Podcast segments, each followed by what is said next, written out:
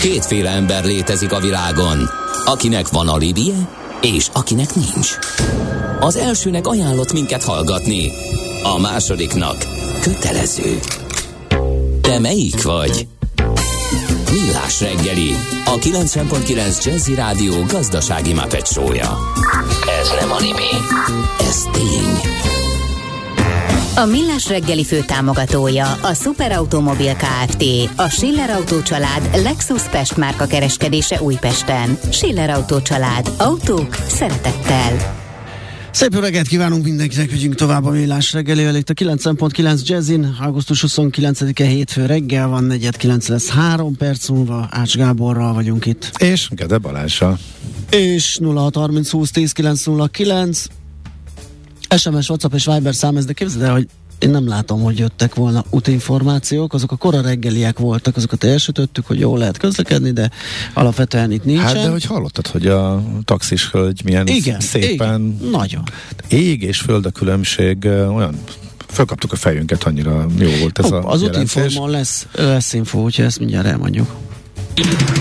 Budapest legfrissebb közlekedési hírei, itt a 90.9 jazz Um, élénkül a forgalom az m 0 autót keleti szektorán, az M1-es autópálya felé Ecser és Pécel térségében, majd az M51-es autót környékén tapasztalható számottevő lassulás és torlódás. A forgalom ütemének nem tesz jót, hogy a 46-os kilométernél sokan egy le- leálló sávon álló defektes kamion miatt is lelassítanak. Aztán két személygépkocsi ütközött össze Pest megyében Vác határában, a Rádra vezető úton, a kettes kilométernél egy sávon rendőri irányítással halad a forgalom. Na ez a színskál azért már teljesen más, mint múlt héten. Sokkal több a, a vörös e, és Aha. Aha. egyértelmű. Hát Buda is szerintem már kezd e, beállni, tehát már a, a hegyalja is torlódik, e, a kiskörút is, nagykörút is, e, szóval érdemes mindenképpen, e, aki ma indult Az lett, amit fejtegettünk, már az ugye, hogy már, eleje. igen, csak már ugye nem volt, korán nincs hatása, mert iskola nincsen Iskolában még, nem megyünk, de, de a már szülők, már dolgozni mennek Mhm, sokkal többen, mint a múlt héten az iskola kezdés hetében, úgyhogy tényleg sokkal több az autó az utakon. Az adó a jövedelem újrafelosztásának egyik formája, a költségvetés bevételeinek fő forrása, a jövedelem szabályozás eszköze. Az adóztatás fő célja anyagi eszközök biztosítása közcélok megvalósításához.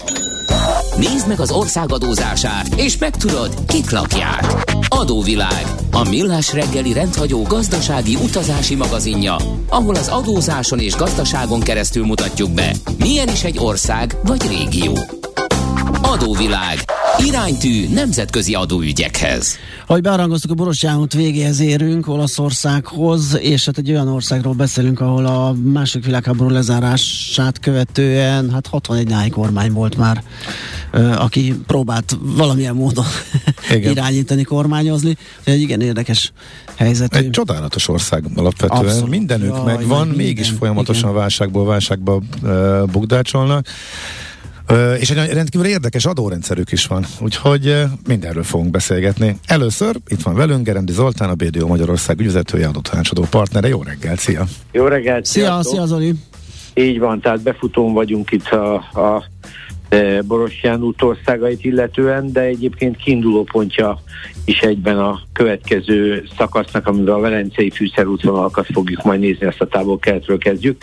Tehát e, Olaszországról sok mindent tudunk, sok mindent el lehet róla mondani, és néhány sarokszám az elejére, tehát egy közel 60 milliós nemzet, tehát 59 millióan vannak, a területe meg 300 ezer négyzetkilométer, tehát 301 230, tehát hogy hozzánk képest közel hatszor annyian vannak, és a területük is eh, hát alsóngon eh, a, a, a, a, hát a háromszorosa.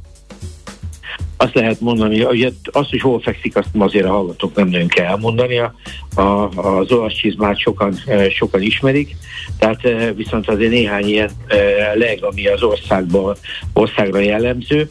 A, a világ ötödik legnagyobb turisztikai destinációja, tehát célja, és egyébként a világ nyolcadik legnagyobb gazdasága. A, turizmusa, a turizmusára az jellemző, hogy majdnem a lakossággal egy egyező számú turista tömeg jön be, jött be például 19-ben 64,5 millió. Ez a Covid alatt egyébként 16-ra esett le, és 25-re ugrott fel 21-ben, most azt mondják a 22 az már, az már egészen jó.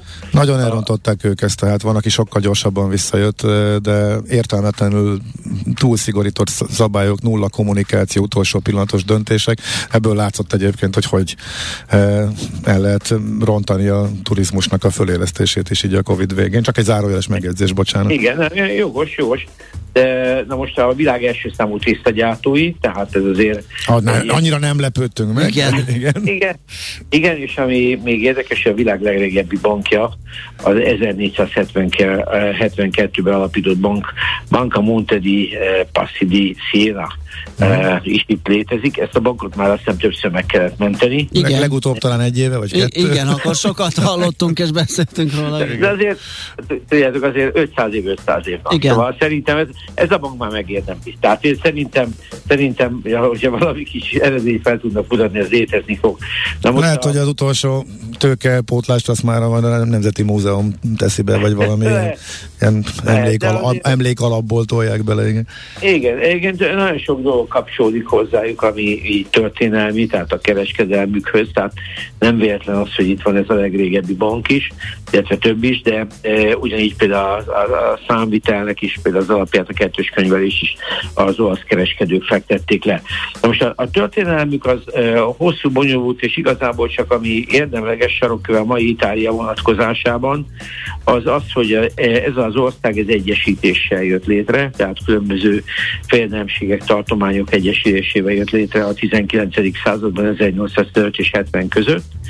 61-ben, 1861-ben kiáltották ki a, a királyságot, Viktor Emanuel lett az a szavolyai családból gyakorlatilag a király, de ezt aztán 1946-ban egy népszavazással is törlik. Tehát és azóta gyakorlatilag az államforma változatlan, a, a, a földrajzáról is nagyjából azt lehet mondani, hogy, hogy kedvező, 47% a mezőgazdaságilag művelhető, nagyon sok a, az ásványi kincsük, ugye a hegyek miatt, de ami meglepő egyébként, hogy eh, nincsen atomerőművük, tehát itt azért az EU-ben lehet látni, hogy mennyire eltérőek a, a gondolkodások, de eh, összességében egy nagyon jó természeti adottságokkal eh, rendelkező, rendelkező ország. Na most a, az üzleti része az azért, azért érdekes, mert ugye a turizmusról beszéltünk, azok nagyon meghatározók a szolgáltatási iparágak, tehát a, a bank, biztosítás, turizmus azok a GDP-nek egy nagyon erős hányadát adják,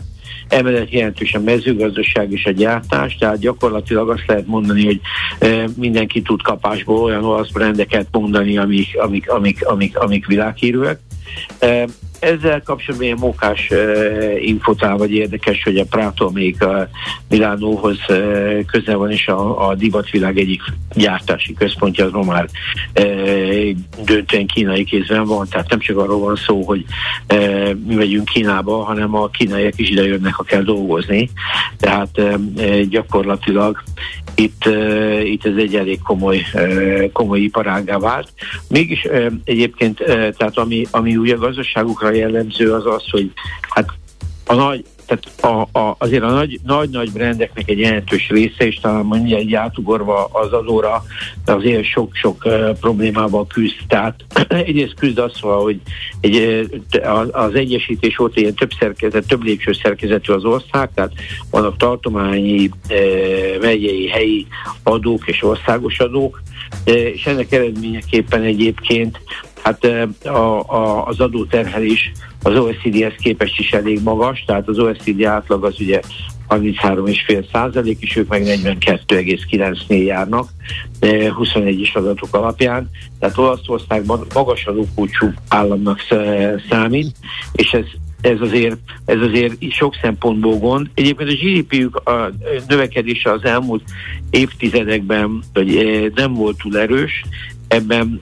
a Covid egy lerántotta, majd aztán volt egy visszapattanás, és aztán azt követően gyakorlatilag a drági kormányjal egy pici növekedéssel indult, ami most úgy néz ki, a drági kormány megbukásával, tehát hogy mondhatok így a, a kormánynak azért ebbe sajnos erős szerepe van, vagy szerencsére.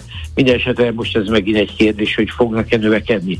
Tehát Összességében azt is tudni kell, hogy eh, mivel ilyen többszintű közigazgatásuk van, minden baromi bonyolult, és emiatt az adóelkerülés is magas, tehát azt mondják, hogy a GDP 17%-át teszi ki az adóelkerülés. Na most a, ha belenézünk egy kicsit a, a, a, a, az ő adórendszerükbe, akkor látunk jó dolgokat is, meg rossz dolgokat is. Tehát a, például az áfájuk az 22% os de az élelmiszereknek és az egy csomó olyan dolgoknak, amit az ember egyébként alapból sokat használ, az e, 4 százalék, 4-5 százalék. Tehát e, gyakorlatilag az egy nagyon komoly e, kedvezmény, tehát ez a 22 azért ez nem, nem megy át teljesen, teljes egészébe a, a, a lakosságra ilyen szinten, és emiatt azért ezek a fajta inflatórikus hatások is itt talán kisebb mértékűek.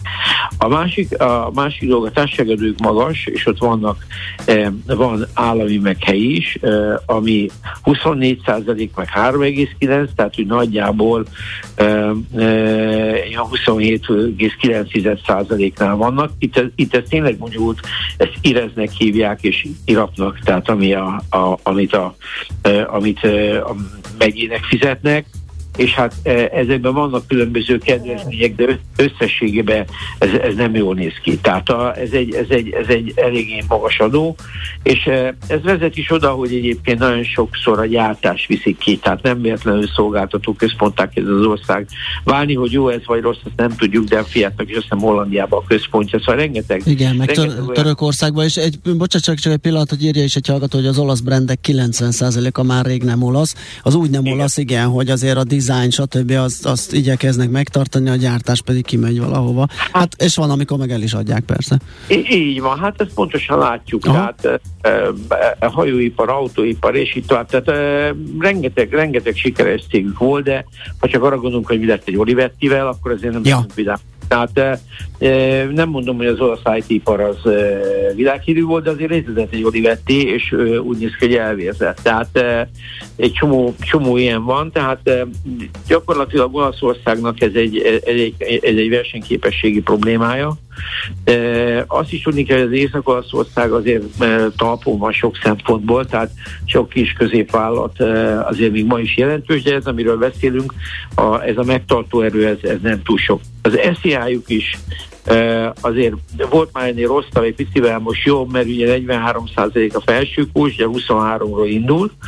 Ami viszont érdekes, hogy, és ugye van itt nekik is regionális, meg helyi ilyen SZIA-juk, de ezek csak ilyen 1% körüli tételek, tehát a, a regionális az 1-től 1,23-tól 3,33-ig, és a helyi az pedig 0-tól 0,9%-ig megy, szóval mutatja, hogy nem egy egyszerű dolog ezt itt kezelni. De ami, ami a lényeges, hogy gyakorlatban ezek a, nekik van egy, egy olyan rendszerük, ahol adnak állampolgári, állampolgároknak alanyi szinten, azt hiszem kb. 200 eurós alapjövedelmet bizonyos feltételek alatt, ha a jövedelme nem tudom hány ezer euró alatt van. Ez egy viszonylag szűk rétegnek, tehát ez ahhoz, hogy meg ilyen kevés, de hogy ne hajjon éhen annál, ahhoz, ahhoz, ahhoz elegendő. Ez a rendszerük ben van már pár éve, és hát lehet, hogy pont most fogják a választások után kivezetni. Erről azért annyit kell tudni, hogy sok ország próbálkozott már vele. Volt, aki el is indult, mondok egy Petr Finneknél volt ilyen, be is fejezték. Ez egy ilyen társadalmi igazságossági vagy hatékonysági kérdés, de Olaszországban érdemes tudni, hogy ilyen van. Az is érdekes egyébként, hogy mostani válság kapcsán bevezettek egy 10%-os egy ilyen szolidaritási adót az energiacégekre, ahol a, akkor, hogyha a gyakorlatilag a 2020 október 1 és a 2021 a március 31, tehát ez a 6 hónapos időszakban a mostani 6 hónapi, tehát a 21 októbertől 22 márciusig erő időszakban 10% fölötti növekedést értek el, akkor ezekre van egy 10%-os adó a, növekményre. Tehát látszik ez, hogy, hogy itt ez megvan. Azt mondják, hogy az ára már itt a legmagasabb, de egyébként más oldalról meg az adórendszer próbálja ezt egyfajta kedvezménnyel, leírhatósággal erősíteni. De a lényeg az, hogy valami komplikált a rendszer, viszont ahogy hallom kollégáktól, a visszatérítés is például sokkal jobb.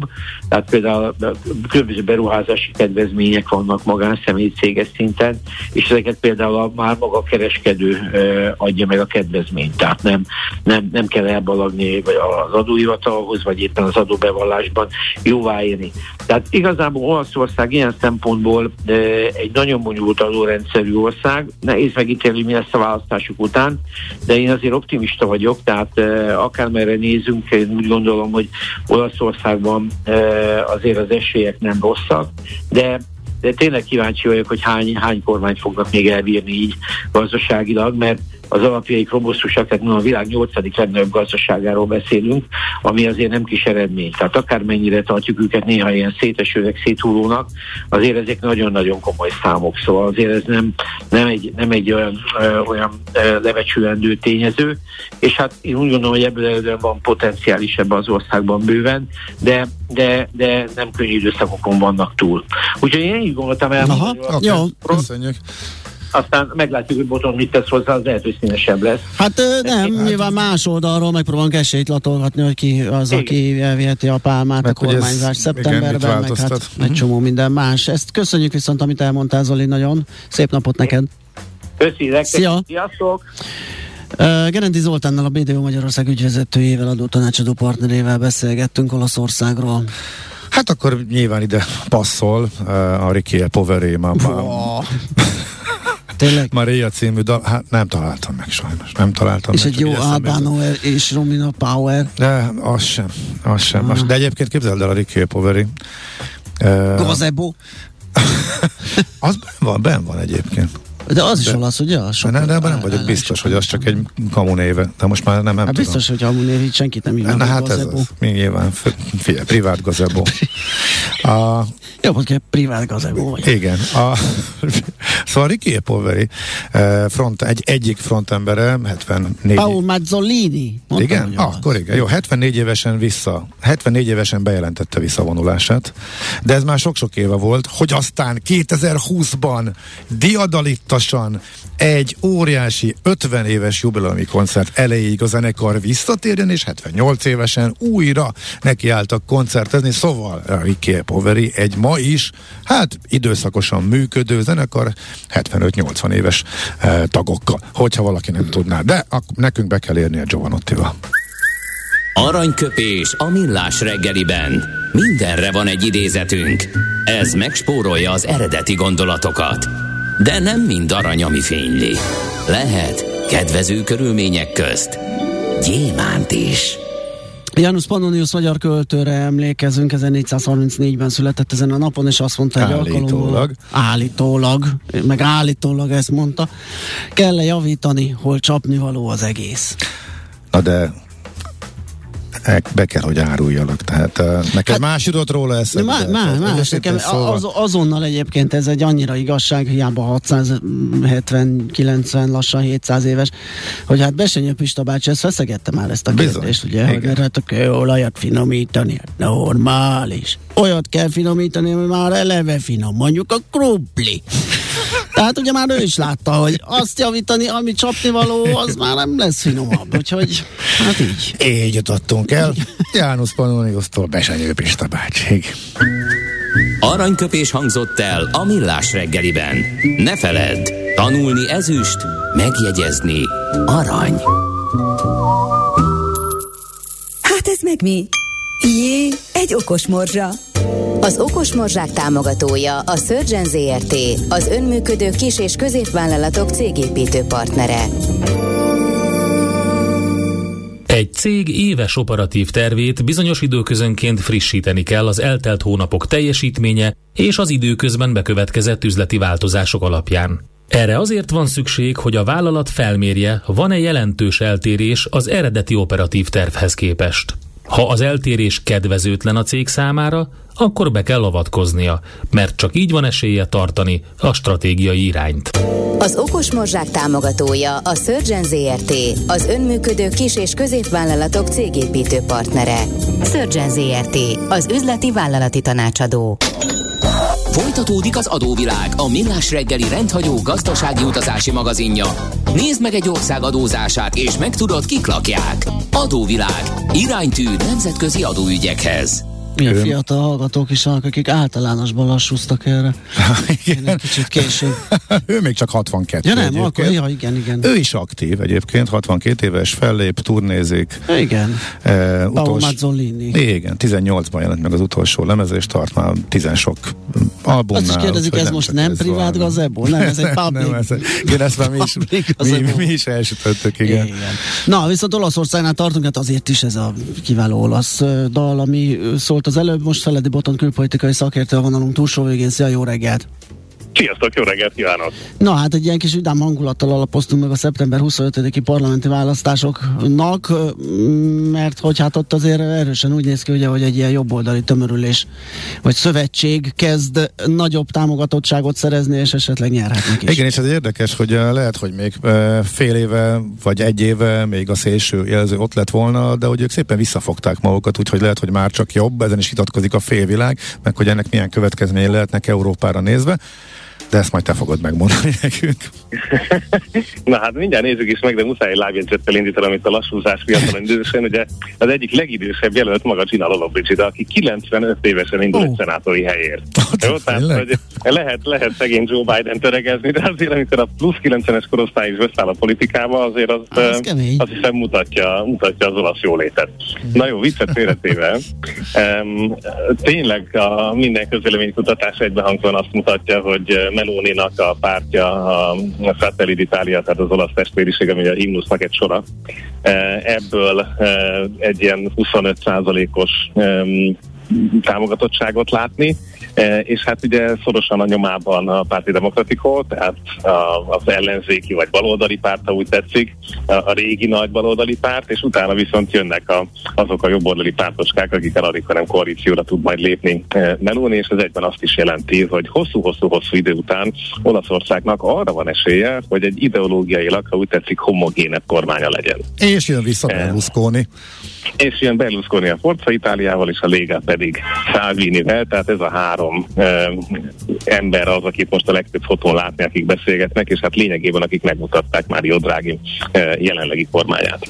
E, tehát ők, ők ezt itt komolyan és hosszan e, intézték. Bontod, ez, ez olyan egyszerű, hogy látták, hogy a közvéleménykutatások ezt indokolták, és hogy az olasz rendszerben lényegében bármikor meg lehet, hogyha nem, nagyon ritkán van olyan stabil kormány, hogy ha ne fognának össze ellen, akkor ne lehetne megbuktatni. Nem is tudom, és most nekik Igen. állt az ászló, látták, hogy a közvéleménykutatások alapján ez így simán összejöhet, és akkor simán emiatt döntöttek úgy, hogy akkor köszönjük szépen, már jó, ennyi volt. Alapvetően erre azt mondom hogy igen, röviden. Tehát, uh-huh. hogy itt tényleg egy nagyon instabil rendszer van, nagyon-nagyon szeretnek kormányt tartani. Nyilván mindenki látta az őszt, és ősz után meg fene tudja, hogy mi történik, kiemelkedik föl majd azokon a hullámokon, amikor jön a gázválság, és ezt akarták mint egy preemptív megelőzni. Gyakorlatilag De, nem hogy ez, bocsánat, bocsánat, olyanra, de, de ez pont, hogy nem üthet vissza. Engem, nekem pont a másik jut Dehogy nem. eszembe, hogy kapásból bele is bukhatnak. Ebbe az most, időszakban most megnyerik maguknak a alakítani. válságot direkt, Igen. hát ez furcsa. Hát most volt, most volt alkalom a hatalmat megszerezni, aztán ugye mindig mindenki azt hiszi, hogy majd ott marad akár négy évig is. Tehát azért nem abból Aha. indulnak ki, hogy ők megbuknak az őszre, hanem abból, hogy rákenik majd a drágira ezt a botrányt, megszerzik. Ugye tegyük hozzá, hogy Olaszország most fut a maga eh, 200 milliárd eurós újjáépítési támogatásáért az Európai Uniótól, és ez lényegében még alig van elköltve. Eh, Tehát úgy is mondhatnám, hogy azért ennek az elköltésnek a eh, vezetése, monitorozása, kormányzása is egy erős motiváció lehetett bárkinek is, aki most akar kormányra kerülni, és csak hogy mennyire instabil az olasz politikai rendszer, szerintem ezt még így Magyarországról nézve is egész nehéz felfogni. Angolul ez a szépen szóló party hopping, tehát a frakcióváltásnak a jelentősége. Eh, Szerintetek 2018 óta hány képviselő ült át összesen az olasz parlamentben? Csak úgy nagyságrendileg. Hát, nem Hányan vannak összesen? Hát ugye most volt a váltás, tehát most 315-ről 200-ra csökkentették a szenátorokat, és 630-ról 400-ra a képviselőket, tehát most lesz először ilyen alacsonyabb létszámú a gyűlés. de akkor még a 300-ból indulunk ki, hát mit tudom én. 200 biztos. Hát a 630 315-ből, tehát 945-ből indulunk ki, mennyi a tippetek? 2018 óta hányan ültek át? 200. Na hát, ugye 400, 400 ő. 400 ő, kérem szépen. Tehát, hogy a, konkrétan az öt csillag mozgalomnak, ha jól emlékszem, akkor több, mint a fele átült innen oda, onnan ide, onnan oda. Tehát, hogy e- ez, ez az olasz parlament. Tehát, hogy ez, hogy neked mikor lesz kormányod, és abból hány képviselőt marad hat hónap múlva. Tehát, hogy ezek annyira beláthatatlan változók, hogy ők úgy gondolták, hogy most itt a lehetőség meg lehet buktatni, és nem volt könnyű, mert Mattarella, az olasz köztársasági elnök egyébként az első lemond mondását nem fogadta a miniszterelnöknek. Tehát azért ez is egy ritka jelenség szerintem, hogy azt mondja a köztársasági elnök, hogy nem, nem, tessék csak még maradni és neki jutni még egyszer. E, úgyhogy tehát ez, a, ez, a, ez az alaphangulat. Na most ehhez képest Um, tényleg úgy tűnik, hogy Meloni uh, meg fogja csinálni. Um, ugye neki Mussolinivel kapcsolatban voltak mindenféle furcsa kijelentései, és ráadásul ez a mostani dátum majd, hogy nem a e, száz éves évfordulója lesz Mussolini római bemenetelésének. E, tehát itt mindenféle szimbólum összejön, de bízunk benne, hogy nem ez fogja őket mozgatni. Pont azért is, amit ti mondatok, hogy e, gyakorlatilag mind az ukrán vitában sikerült magát egy szinte atlantista, tehát mondjuk úgy, hogy Zelenszky párti és orosz ellenes pozícióba tenni magát Melóninak, ami azért lehetett fontos, mert Salvini egyébként ugye az egyik legnagyobb Putyin támogató itt a déli vidékeken vidéken. Tehát ezzel különböztette meg magát a másik olasz pártól, ami egy óriási kockázatos lépés volt, mert ide Berlusconi is egy nagy Putin barát. E, tehát ilyen szempontból azért ez két, e, két erősen orosz barát párthoz fog csatlakozni. Ugye azt se felejtsük el, hogy Meloni párt egyébként a PIS-sel, a lengyel kormánypárttal ül együtt az Európai Parlamentben. Tehát ez is egy érdekes történet, hogy vajon lesz-e itt Valsó-Budapest-Róma tengely. Annyit tudok erről számtanilag mondani, hogy az Európai Tanácsban ennek a három országnak még nincsen blokkoló többsége, tehát blokkoló kisebbsége, tehát nincs meg az a többség, ami elég lenne ahhoz, hogy ez a három ország egyébként érdemi dolgokat blokkolni tudjon. Um, úgyhogy eh, hát így, így indulunk neki, és úgy, hogy egyébként Meluninak a retorikája az elmúlt tíz évben alapvetően arra épített, hogy a német és a francia hegemónia hogy elnyomja az olaszokat. E, tehát azért nem véletlen, hogy olyan sokan hát, fáradtak tőle Brüsszelben. Némi valóságmorzsák azért vannak benne. Abszolút, hát nyilván eh, Róma is megtett mindent a gazdaságának a alacsonyan tartása érdekében, és hogy ne, ne zárkozzon föl, tehát hogy kettőn áll a vásár, de uh-huh. szóval azért eh, a viktimizált narratívák, ugye tudjuk, hogy ritkán vezetnek, eh, ritkán vezetnek jóra, de hát most ez... ez de rendkívül sikeresek tudnak lenni, igen. Ez, ez így van. Úgyhogy hát egy érdekes dolgot találtam még a Financial Times-ban, hogy a hedge fundok 2008 óta nem látott mértékben kezdenek el az olasz államadóságra fogadni, és annak e- a... Ellene, ellene, ellene, ellene, igen. igen. Úgy, úgyhogy ez, ez nem tűnik biztatónak. Hát egyáltalán nem, mert ahogy elmondta Zoli is, egy óriási gazdaságról van szó, és már láttuk eznek a rémképét felsejleni, hogy tönkre mennek, az eléggé megrázza Európát, vagy megrázná, hogyha bekövetkeznek. Ugye az európai... Két apró dolog, ami szerintem fontos magyar hallgatói fülel, az egyik, hogy ugye itt se adják ingyen az Európai Uniótól, hmm. az Európai Unió részéről a pénzt, tehát egy nagyon komoly igazságügyi reformot kell végrehajtaniuk. Ez jelentős részben az igazságszolgáltatás sebességéről szól.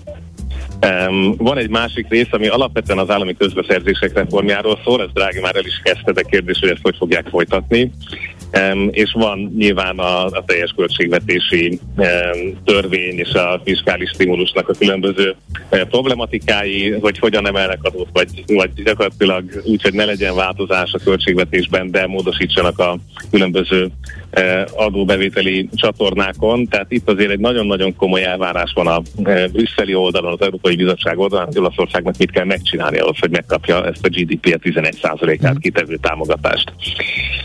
Ráadásul azt is tudjuk, hogy ennek egyébként 37%-át a zöld uh, átmenetre költik el, amiről jelenleg még nem látjuk pontosan, hogy mit fog jelenteni.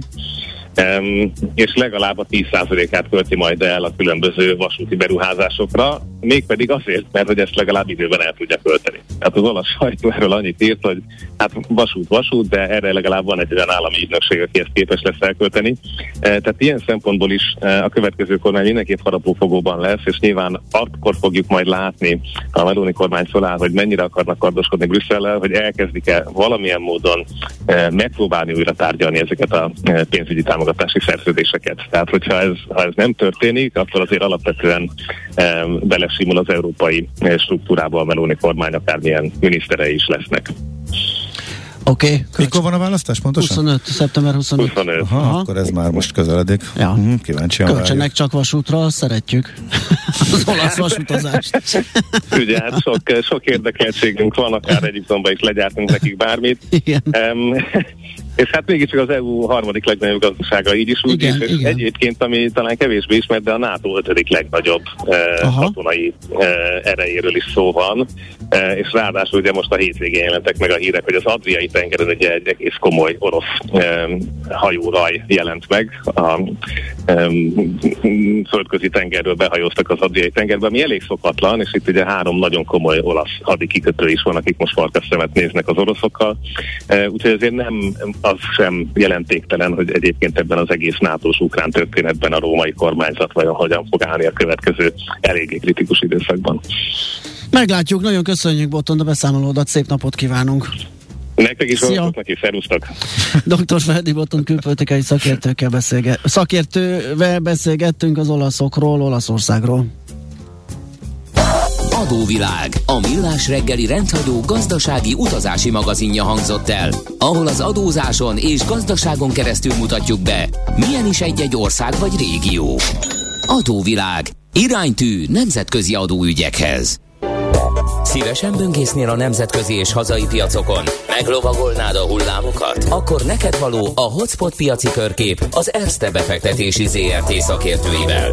Gyors jelentések, gazdasági mutatók, események. Nálunk mindent megtalálsz szakértőink tolmácsolásában. Ha azonnali és releváns információra van szükséged, csatlakozz piaci hotspotunkhoz. Jelszó Profit nagy P-vel.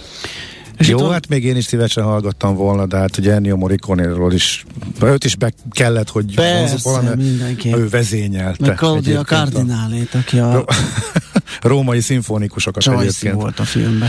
Ah, igen. Na, gyorsan. Bodnár Martin van itt velünk, az Erste befektetési ZRT USA Desk üzletkötője. Szia, jó reggelt! Sziasztok, üdvözlöm a kedves hallgatókat! Na, egy jó pénteki vérfürdő után hogyan nézünk elébe a hétnek? Igen, ugye pénteken egy óriási esés volt, ezért is nagyon izgalmas lesz, hogy ugye a hétfő nyitás az hogy fog majd sikerülni. Pénteken az S&P 3,4%-kal került lejjebb, a héten mínusz 4%-ot mutatott, a Dow Jones 3%-kal, ő 3,2 mínusz mutatott a héten, és a Nasdaq meg 3,9-el, és a héten meg mínusz 4,4-et mutatott, és ö, ö, június közepe óta nem volt ekkora esés egyébként a piacokon, tehát ez egy kicsit most felrázta a befektetőket. Hát Ugye- maguk, magukat rázták föl, mert hogy megerőlegezték a jó híreket a Fed, illetve a Powell beszédre, aztán nem azt kapták, amit vártak, aztán meg nagyon meglepődtek, és visszaadták duplán azt, amit megvettek ö, szerda délutántól csütörtökig. Úgyhogy ha így vesszük, ha így átlagolunk három napot, nem annyira csúnya az esés, inkább egy ilyen nagy, hát nem tudom, késbeszaladást láttunk. Igen, csak ugye július közepe óta egy ilyen emelkedő trendet figyelhettünk meg, mert ugye azért a jelentések nem sikerültek annyira rosszul, az inflációs ugye tetőzött, a piac azt árazta, hogy biztos a Fed ugye sokkal könnyebben fogja venni, kevésbé fog ugye kamatokat emelni, tehát sokkal lassabb tempóba és hamarabb fog vágni, de ugye jött a Jackson Hole-i konferencia, és igazából nem kommunikált teljesen mást a jegybank elnök, csak megvolt ez a kis héjás beütés, tehát hogy kicsit szigorúbbra. Azt mondta, hogy ugye az inflációt le akarják ö, küzdeni. Érdekes is volt egyébként, mert nem kezdtünk el egyből esni. Egy 30 percig még a beszéd után még egy picit meg is vették a piacot, és utána jött az esés. Tehát azt is lehet mondani, hogy itt volt egy ilyen kis ö, befektetői reakció, amit láthattunk. Ö, mert egyébként a piac egyébként ö, 2023 második negyedévében már kamatvágást árazott, ami azért nem valószínű, több jegybankár is most ugye úgy nyilatkozik, hogy 4% felé kellene emelni a, a Fed rate-et, és 2023 végéig ott tartani. A piac mindenféle nyilatkozattal, meg elemz, egyébként a nagy befektetési bankok elemzőinek konszenzusos előrejelzésével szemben kezdte beárazni a kamatcsökkentést az előző néhány napban. Ez volt a meglepetés, igen. Igen, és az is érdekes, mert egyébként alapvetően, tehát ugye most megkezdjük a héten a szeptembert, és uh, általában ez nem a legjobb hónap, tehát hogy átlagosan... Sőt, a második legrosszabb. A, ah, nem, a, a, legro- a, legrosszabb, a legrosszabb, és az október a leghisztisebb, ott meg az igen, a krakos igen, hónap. Igen. igen. Igen, mínusz 0,6% egyébként az átlaghozam, amit el lehet érni szeptemberbe, ez 1945 óta mérik, és Mik... 56%-ba esik egyébként ilyenkor a piac. Miközben a hónapok nagy része átlagban pozitív, ugye? Tehát ez kimondottan. Pontosan. Igen. Igen, és egyébként a piaci szereplők is így uh, kezelik. Az alapkezelők ugye eddig is medvék voltak, július óta egy picit javult a kép, de továbbra is azok. Az ügyfeleknél, a banki ügyfeleknél lehet látni, hogy 8 hete először kerültek uh, úgymond nettó short uh, állományba, tehát hogy több részvényt adtak el, mint vettek. És a hedge fundoknál meg, meg lehetett figyelni azt, hogy 2020 márciusa óta a legkisebb mennyiségű tőkeáttételes pozíciót vették fel. Tehát egy risk-off üzemmódba kapcsoltak. Ez azt jelenti, hogy picit próbálnak kijönni ugye a nagy befektetők a piacról, a kis befektetők megkeresik egyébként továbbra is a megacap technológiai papírokat, növekedési papírokat, úgyhogy elég izgalmas lesz így a szeptember. Hát van, van egy generáció, néhány millió befektető, uh-huh. aki még nem látott nagy zakót, és bár az év elején azért már megízlelhető. Idei már, ide, idei az mondjuk már eléggé tisztességes, de hát ebbe is azért bele tudott jönni egy egészen elképesztő fölugrás mém részvényestől, meg eh, kriptóstól, meg mindenestől az elmúlt hónapban, úgyhogy innentől igazából érdekes, hogy merre tovább. Igen, egyébként lesznek vállalati oldalról is hírek, ugye pénteken volt még egy ilyen felvásárlásos pletyka, hogy ugye az Electronic Arts-ot felvásárolja az Amazon, meg is ugrott 6,5 százalékot rá. Tehát cáfolták egyből, nem? Folyamban. Cáfolták, de így is pluszba zártunk, 3,5 százalék pluszba, és az volt az érdekes, hogy egy riválisa is a Take-Two Interactive, aki szintén egy játékgyártó cég, ő is egy 4%-ot megugrott rá, és ő is pluszba zárt, egy ilyen másfél-két százalékos pluszba. Tehát, hogy a befektetők most kicsit arra számolnak itt a játékiparba, hogy elindulhat egy ilyen felvásárlási Aha. hullám. Ugye több név is, Apple, Disney, többen is bejelentkeztek ilyen nagy játékipari cégek után, úgyhogy ezt is megfigyelhetjük, ez is egy érdekes irányzat lehet, ugye most a felvásárlások időszaka, hogy úgymond diszkontosan megpróbálnak még megvenni, aki már beesett uh, nagyobb játékipari cégeket, uh-huh. meg a mhm. keppek. Uh, jelentésekből kedden nyitás előtt lesz uh, egy Best Buy jelentés, itt a Q2-es számait fogják publikálni, elemzői várakozás bevételnél mínusz 13,5 százalék, EPS-nél pedig mínusz 56 százalék év per év, tehát elég nagy mínuszokat uh, várnak. Előző hónapban egyébként volt itt profit visszavágás és uh, bevétel visszavágás, várakozás visszavágás. Működési eredménynél korábban 5,2%-át satszolták az évre a, a bevételnek, most már 4%-nál tartanak a, az elemzők, tehát hogy folyamatosan módosítják az összes mutatót lefelé, és pár hete ugye elbocsátott több száz embert a Best Buy. Itt az lehet az érdekes a jelentésnél, hogy nagy esély van arra is, hogy itt a július közepei aljakat a Best Buy-nál betesztelheti egy rosszabb jelentésnél a papír, úgyhogy érdemes lesz őt figyelni. Idén egyébként mínusz 27,5%-ban van, úgyhogy tud rosszabbra is fordulni ezeknél ugye a retail áruházláncoknál uh, sor, úgy mondjam. Igen, ami azért talán kicsit meglepő, mert ugye ők az a kategória, akiknek a biznisze bármilyen körülmények között, mert azért alapvető fogyasztási cikkeket árusítanak, illetve is árusítanak ők a legstabilabbak szoktak lenni. Most sok közülük nagyon csúnyán esett ebbe az eladási hullámba. Igen, igen, sokat megütöttek. Aki meg még érdekes, és még a héten fog szintén jelenteni, ott pedig az utolsó nagy chipgyártó, Broadcom ő pedig csütörtök zárás után fogja publikálni a számait. Itt bevételnél 24% év per növekedést várnak, a részvénykénti eredménynél meg 37%-os növekedést év. Itt ugye a legfontosabb dolog, hogy milyen erős lesz a kereslet visszaesés, mert kereslet visszaesés az lesz ugye az évelei, meg ugye a Q1-es előrejelzések után. Ugye a Covid idején óriási nagy chip igény lett, ugye azóta folyamatosan jövünk lejjebb és lejjebb, Uh, ugye a félvezetőkre a kereslet csökkenés most úgy néz ki, hogy évelején még 16,5%-os növekedés vártak, most már csak 13,9-et, és egy ilyen csökkenő pályán vagyunk, tehát ez még módosulhat, és ugye kevesebb is lehet év végére.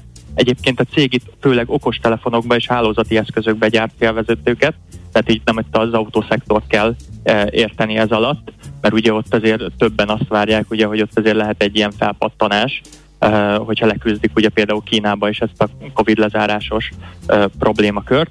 Illetve még a Broadcomnál érdemes figyelni, mert van a, az úgynevezett VMware szoftver virtualizáció szoftvereket fejlesztő cég. Ugye ők egy ilyen cloud computingban egy elég erő, meghatározó ö, cég, és hogy itt volt, volt egy felvásárlás, 61 milliárd dollárért cash és részvényekért ö, fel fogja vásárolni a Broadcom, és ugye itt 2023-ban fog megtörténni a teljes felvásárlás, de azt lehet látni, hogy nem annyira sietnek avval, hogy minél előbb meglegyen, tehát inkább húzzák ezt a felvásárlást. Ez is egy érdekes dolog. Uh-huh. Jó, nem fogunk unatkozni akkor a héten sem. Martin, köszi szépen. Most mennyi, hogy nyitottunk, csak ha már 9 utánra kerültünk, mennyi most, hogy reagál Európa a nagy amerikai zakóra, azután, hogy már pénteken is jó nagyot esett? Uh, igen, mert ugye igazából lekorrigálta, tehát hogy ugye a határidőt, ugye a DAX-ot ugyanúgy beejtették, de egyébként tovább esett, most nyitásnál ilyen mínusz 1,15% körül vagyunk a DAX-nál. Uh-huh. Uh-huh. Oké. Okay. Szuper, köszönjük szépen, illetve hát nem, szuper. részvényeseknek nem szuper, az információk, az információk szuper. voltak szuperek. Van. Martin, köszi, szép napot!